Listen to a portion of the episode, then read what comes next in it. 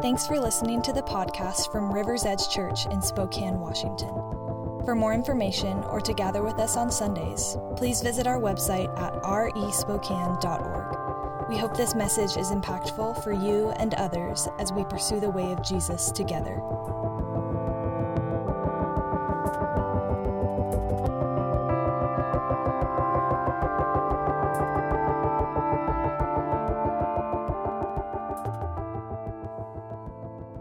We are continuing in our series this morning uh, through the book of Revelation. So if you have a Bible, uh, go ahead and turn with me all the way to the back of your Bibles, the very last book, uh, Revelation chapter four, verse one. Uh, if you've been tracking with us through the series, you know that week one, uh, we talked about what type of book Revelation is. Uh, it's very. It can be a very confusing book. It can even be a dangerous book. But in order to engage in the book of Revelation, we have to start by asking what type of book it is. What genre are we reading? And this is uh, uh, the easiest way I can sum up our conclusion from week one. Uh, Revelation is a letter uh, to real people in real churches in the first century. It's a prophecy, uh, challenging and encouraging God's people in their trials, and it's apocalyptic literature, which is an ancient genre that used symbolic language to open up the reader to divine transcendence, which is a fancy way of saying that apocalyptic literature uh, pulls back the curtain of our reality, revealing the deeper spiritual reality which sits behind present and future circumstances. Through apocalyptic literature, if it's inspired by the Spirit, readers understand something about their current world that they didn't understand before, and their current worlds, their trials and circumstances, are all placed in light of the final outcome of history, which is the new heavens and the new earth. So these seven churches to which Revelation is addressed uh, lived under the rule of the Roman Empire and the intense propaganda that kept that empire running. Uh, Caesar claimed to be the divine ruler of the world, and he ruled through absolute military and economic power. Uh, and it's in the midst of that world that John has written a letter encouraging his readers to remain faithful to God and to worship Him alone in the midst of a world where worship of the emperor and the Roman gods was being imposed upon them. Last week, we looked at the individual messages that Jesus gave to each of these churches. Some of these churches were compromising. Some of these churches had become apathetic. Some of these churches had bought into the Roman ideals, and others among them were resisting, but they were facing persecution as a result. And so John receives a message for each church, and this is what we read next. This is chapter four, verse one. John says, "After this, or after receiving the seven messages, I looked, and there before me was a door standing open in heaven. And the voice I had heard, I had first heard speaking to me like a trumpet said, 'Come up here, and I will show you what must take place after this.' At once I was in the Spirit, and there before me was a throne in heaven with someone sitting on it. And the one who sat there had the appearance of jasper and ruby, a rainbow that shone like an emerald encircled the throne. Surrounding the throne were twenty-four other thrones, and seated on them were twenty-four elders. They were dressed in white and had crowns of gold on their heads. From the throne came flashes of lightning, rumblings, and peals of thunder. In front of the throne, seven lamps were blazing. These are the seven spirits of God, or the sevenfold Spirit of God, the fullness of the Spirit. Also, in front of the throne, that in front of the throne, there was what looked like a sea of glass, clear as crystal. In the center, around the throne, were four living creatures, and they were covered with eyes in front and in back. The first living creature was like a lion. The second was like an ox. The third had a face like a man, and the fourth was like a flying eagle. Each of the four living creatures had six wings and was covered with eyes all around, even under its wings. Day and night they never stopped saying, "Holy, holy, holy is the Lord God Almighty, who was and is and is to come." Whenever the living creatures give glory, honor, and thanks to him who sits on the throne and who lives forever and ever, the twenty-four elders fall down before him who sits on the throne and worship him who lives forever and ever. They lay their crowns before the throne and say, "You are worthy, our Lord and God, to receive glory and honor and power, for you created all things, and by your will they were created and have their being." Before we continue, I'm just going to say a quick prayer. Jesus, We um, thank you for the beauty of the scriptures that you've given us. Uh, and, and as John had this incredible glimpse behind the curtain of our reality as he saw uh, you in the heavenly realms as you are, I pray that we too would have that privilege, not in the same uh, sense that John did, but God, in our hearts through faith, would you enlighten the eyes of our hearts in the word of, word of, words of Paul? Would you would you open us up to experiencing you as you really are as we continue? In Jesus' name, amen. After the seven messages to the seven churches, we come to the centering vision of Revelation. The first century church is struggling under pressure to conform. They are forced to answer the question on a daily basis, who is the ruler of this world? And who is worthy of worship? And as the curtain of reality is pulled back, John sees something stunning. He sees God himself on the throne. He alone is the creator God. He alone is worthy of worship. His vision of God escapes words.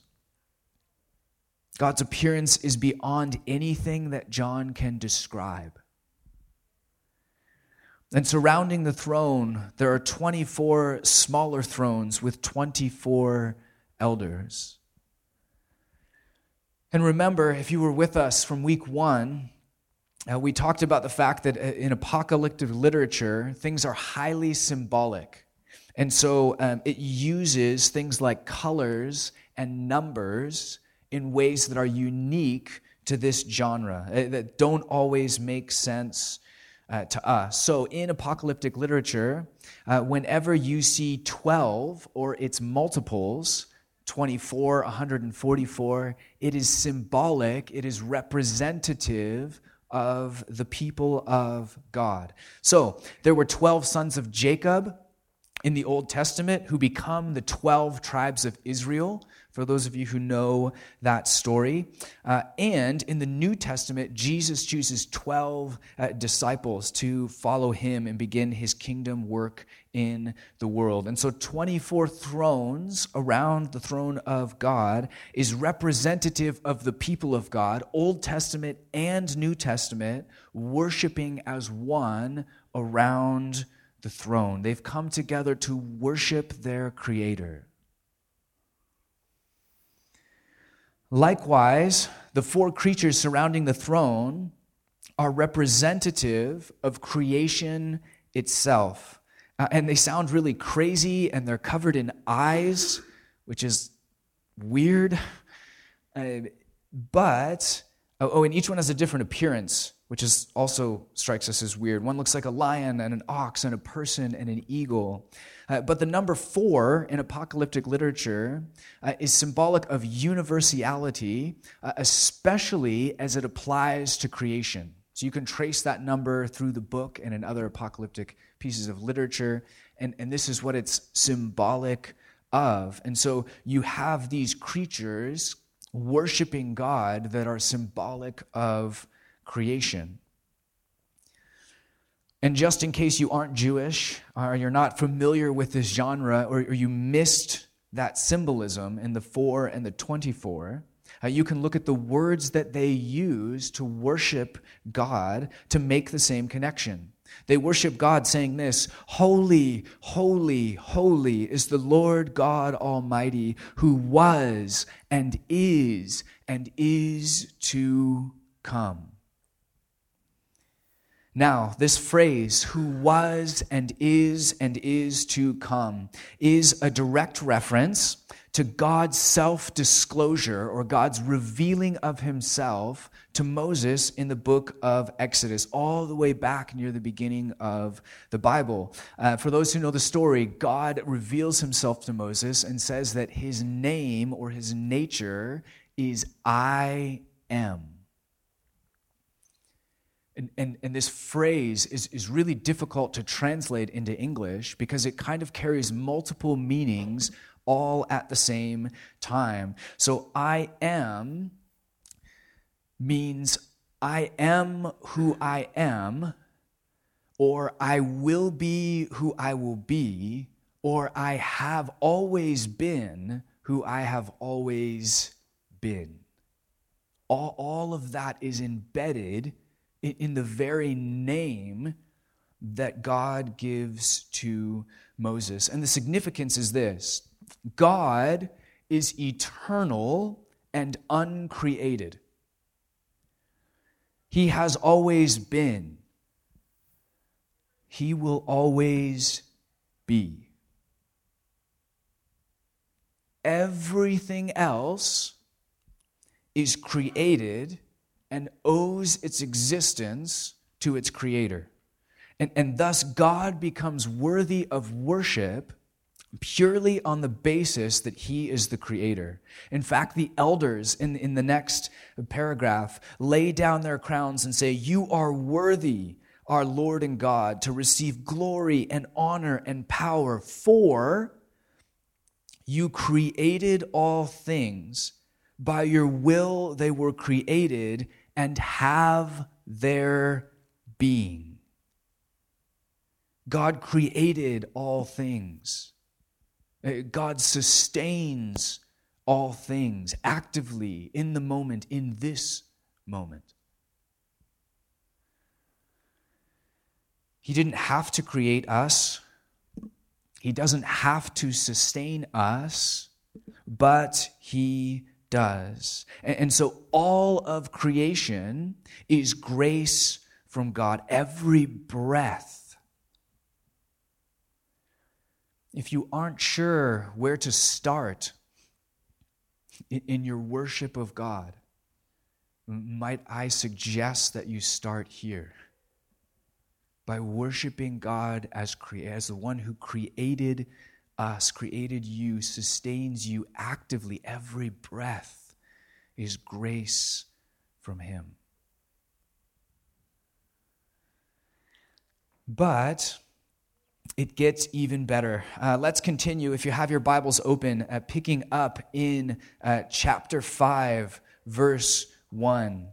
This is what it says. It says, "Then I saw in the right hand of him who sat on the throne a scroll with writing on both sides and sealed with seven seals.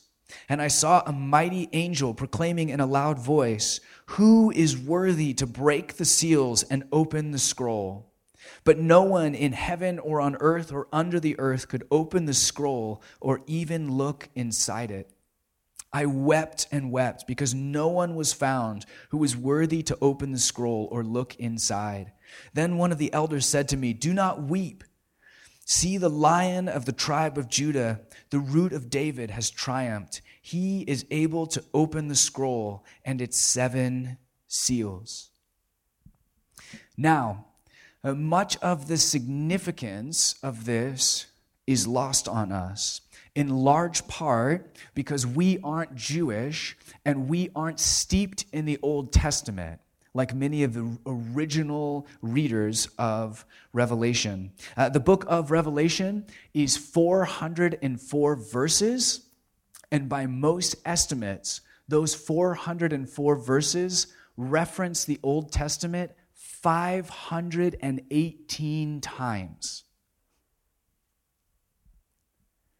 That is more than one reference per verse, referencing back to the Old Testament. The book of Revelation is a stunning climax and conclusion to the Bible, and it's built uh, not just off of symbolic imagery, but almost exclusively off of Old Testament symbolic imagery. Why does Revelation become so confusing to us? Why doesn't it make sense to us when we just pick it up and start reading? Well, for starters, it's written in a genre that we don't have. And it's written to an audience that's not us. But to add another complicating layer, it's built off the Old Testament.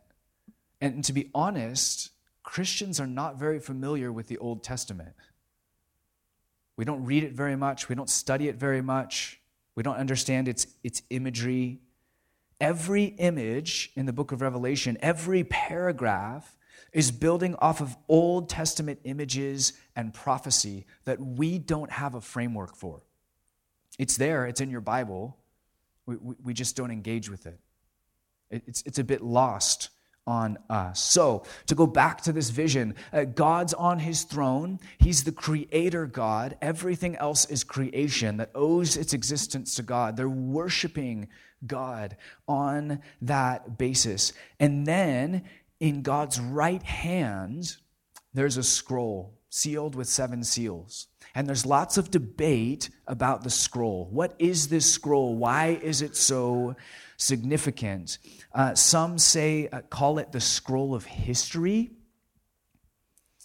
Others point out that the Old Testament prophets uh, talk about this scroll as the message of the prophets concerning how God's kingdom will come in full to the earth.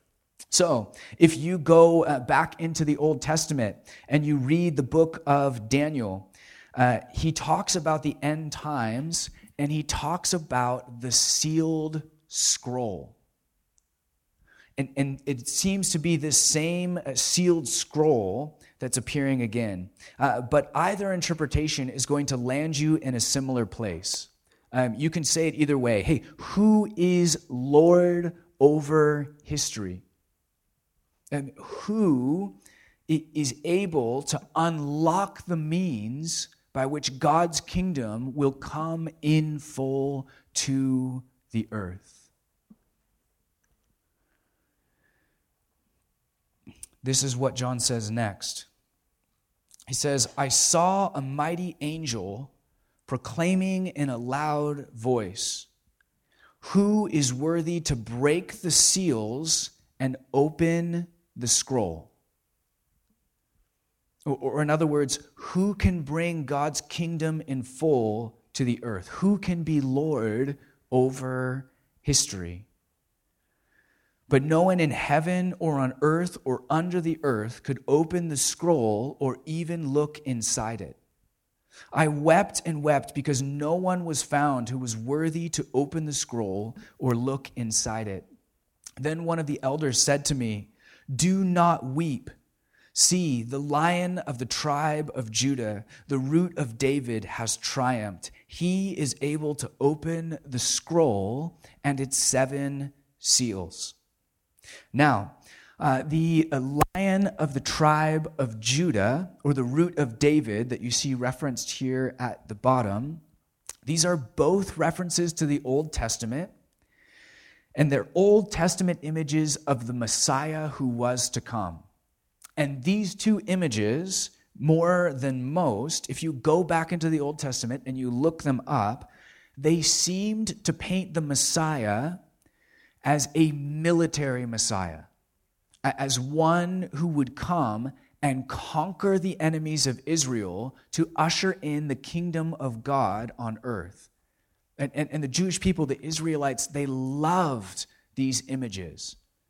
Because for, for centuries, hundreds of years, they were being kicked around by one pagan empire after the next. And so they were longing, thirsting, they were hungry for a military Messiah who would come as uh, the Lion of the tribe of Judah, as the root of David, to defeat their enemies on the battlefield and then usher in the kingdom of God on earth. Uh, so John hears this announcement about the Lion of Judah and the root of David. Okay, you have to imagine this. He hears this announcement. Oh, you can go back one. He hears this announcement about the Lion of the tribe of Judah, the root of David. He is able to open the scroll and its seven seals. He is able to bring the kingdom of God to earth in its fullness. So he hears this announcement, and then he spins around to see this military hero, to see this Lion of Judah, this root of David. But what he sees when he spins around is very different than what he heard. Verse six, he turns around. Then I saw a what? A lamb, looking as if it had been slain, standing at the center of the throne, encircled by the four living creatures and the elders. The Lamb had seven horns and seven eyes, which are the seven spirits of God sent out into all the earth. He went and took the scroll from the right hand of him who sat on the throne, and when he had taken it, the four living creatures and the twenty-four elders fell down before the Lamb. Each one had a harp they were holding, and golden bowls full of incense, which are the prayers of God's people. And they sang a new song, saying, "You are worthy to take the scroll and open its seals." Why? Because you were slain, and with your blood you purchased for God persons from every tribe, language, people, and nation. You have made them to be a kingdom of priests to serve our God, and they will reign on the earth. Then I looked and heard the voice of many angels, numbering thousands upon thousands and ten thousand times ten thousand. They encircled the throne and the living creatures and the elders. In a loud voice they were saying, "Worthy is the Lamb who was slain to receive power and wealth and wisdom and strength and honor and glory and praise." Then I heard every creature in heaven and on earth and under the earth and on the sea and all that is in them, saying, "To him who sits on the throne and to the Lamb be praise and honor and glory and power forever and ever." The four living creatures said, "Amen," and the elders fell down and worshipped. Jesus, the root of David, the Lion of Judah, is actually the Lamb who has been slain. And it's by that authority that he can take the scroll and he can open its seals. What makes Jesus Lord over history? What gives him uh, the divine authority to open the scroll, bringing the fullness of God's kingdom to the earth? What gives him that, that authority, that power, is not that he is a military Messiah who has conquered his enemies by force.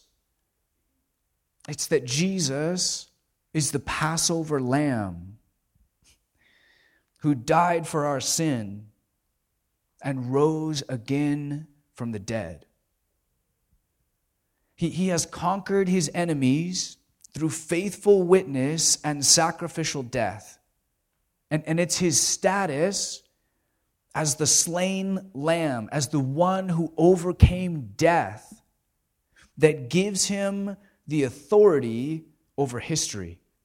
He alone has the divine authority to bring God's kingdom to the earth, to bring the story of creation to its full and final and fitting conclusion.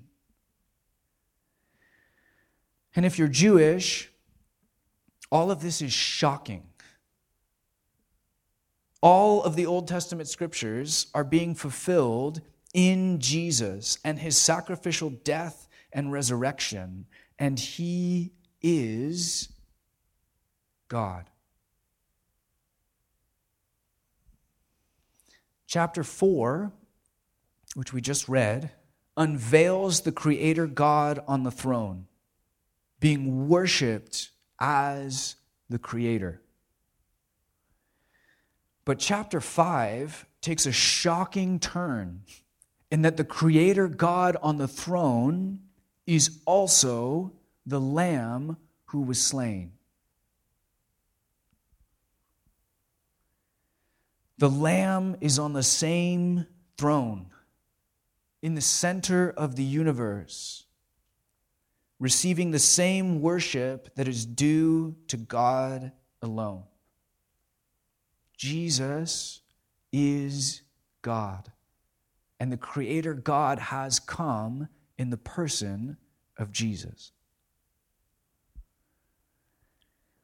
The Lion of Judah has overcome his enemies through his sacrificial death on the cross, and now he is the center of history.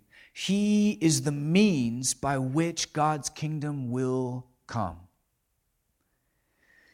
And this vision is the center of the entire book of Revelation. Everything in the opening chapters that we've studied already, everything that follows chapters four and five will only make sense in light of this vision, in light of God as Creator, as the Lamb who was slain, ruling on a throne from the center of the universe. Jesus is that Lamb, the faithful witness who overcame evil by the shedding of his own blood. This is the means by which God's kingdom was inaugurated or started on the earth. And the one who began this good work will be faithful to complete it. When we think of Revelation, some of the top words that come to, that come to mind when people are, are polled or surveyed are six six six, the Antichrist, or the Beast. But the three most important books, or sorry, the three most important words in the book of Revelation are witness, throne, and Lamb. This is the center, this is the heart of the book. Everything that plays out after this moment only makes sense if you grasp the significance of the Lamb on the throne. Jesus is given many titles from start to finish through Revelation, but the most common title he's given in the entire book is simply the Lamb. And this Lamb who sacrificed himself for us now reigns on the throne with God. He is the faithful witness who conquered and now calls us to do the same. These images permeate the book and make sense of everything else, but it all starts here with God on the throne and the Lamb who will bring all of human history to its full and fitting conclusion. And because the curtain is pulled back, and because we get to see this Lamb on the throne in the center of the universe, in the center of history, all false ideologies and false empires are exposed for the sham that they are. They are exposed as being idolatrous and evil. If the Lamb is on the throne of heaven, it means that Caesar is not. And that all his claims and his vast empire are built on lies and propaganda. If the Lamb is on the throne, then the way to conquest is not through military violence, but through faithful witness and self-sacrifice. If the Lamb is really on the throne, then evil can and must be done away with. And all evil, in every time, in every place, in every culture, has set itself up in rebellion against the Lamb and his kingdom. And the inevitable clash of kingdoms is on the horizon. There can only be one king. There can only be one true center of the universe. There is only one who is worthy of worship. And as the curtain is pulled back, we see him there in the center of the universe. And, and so the challenge of Revelation, as John sees behind the scenes and into heaven, is this is a call for God's people to center their lives around that same throne.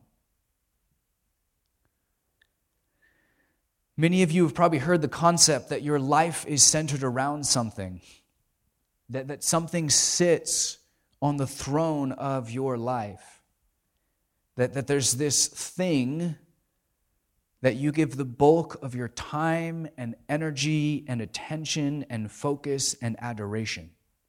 Everybody, every human being centers themselves around something. And, and, and that thing that's at the center, that's what you worship in biblical language.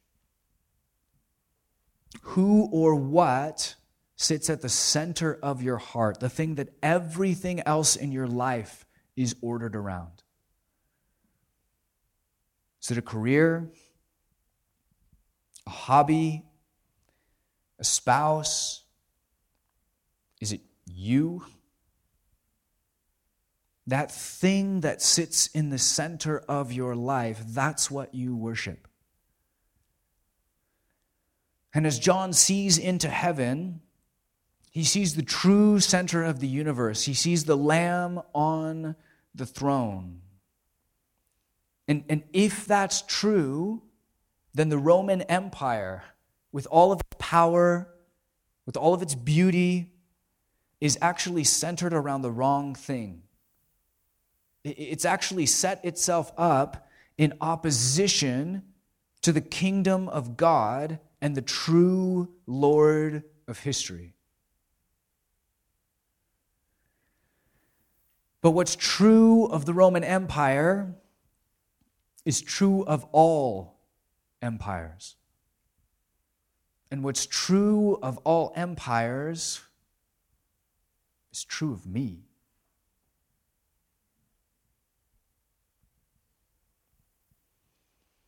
We each ground ourselves in some version of reality, and some are much truer and much more accurate than others.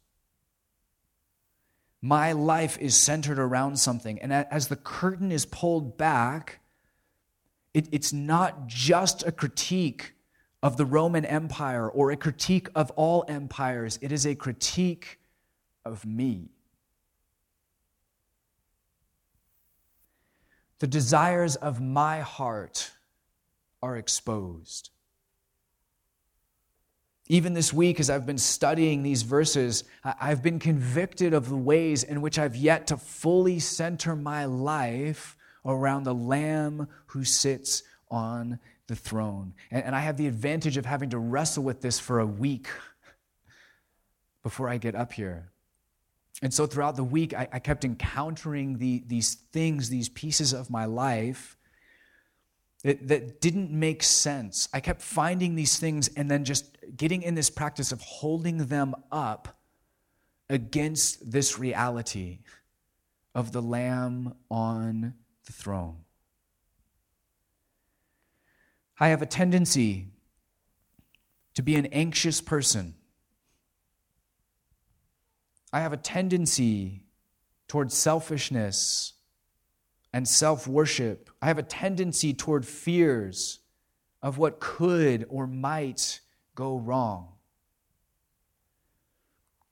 But with any of those things, I I, I often catch myself fe- feeling fearful about something, feeling anxious, and, and on my best days, I, I just simply lift that up and say, does this make sense if the Lamb is on the throne? Does my anxiety make sense if the Lamb is actually on the throne? Does my fear make any sense if the Lamb is actually on the throne? Does my fear of what other people think, does, does my fear of witnessing to people about Jesus and his kingdom, Does, does any of that actually make sense? Does the way I spend my money, does that make sense if the Lamb is on the throne? In many cases, no. It, it doesn't. So, so this centering vision of the book of Revelation is a call for all of God's people to come back or recenter our lives around him. We are called to live throne-centered lives that are permeated by the reality of the Lamb who was slain.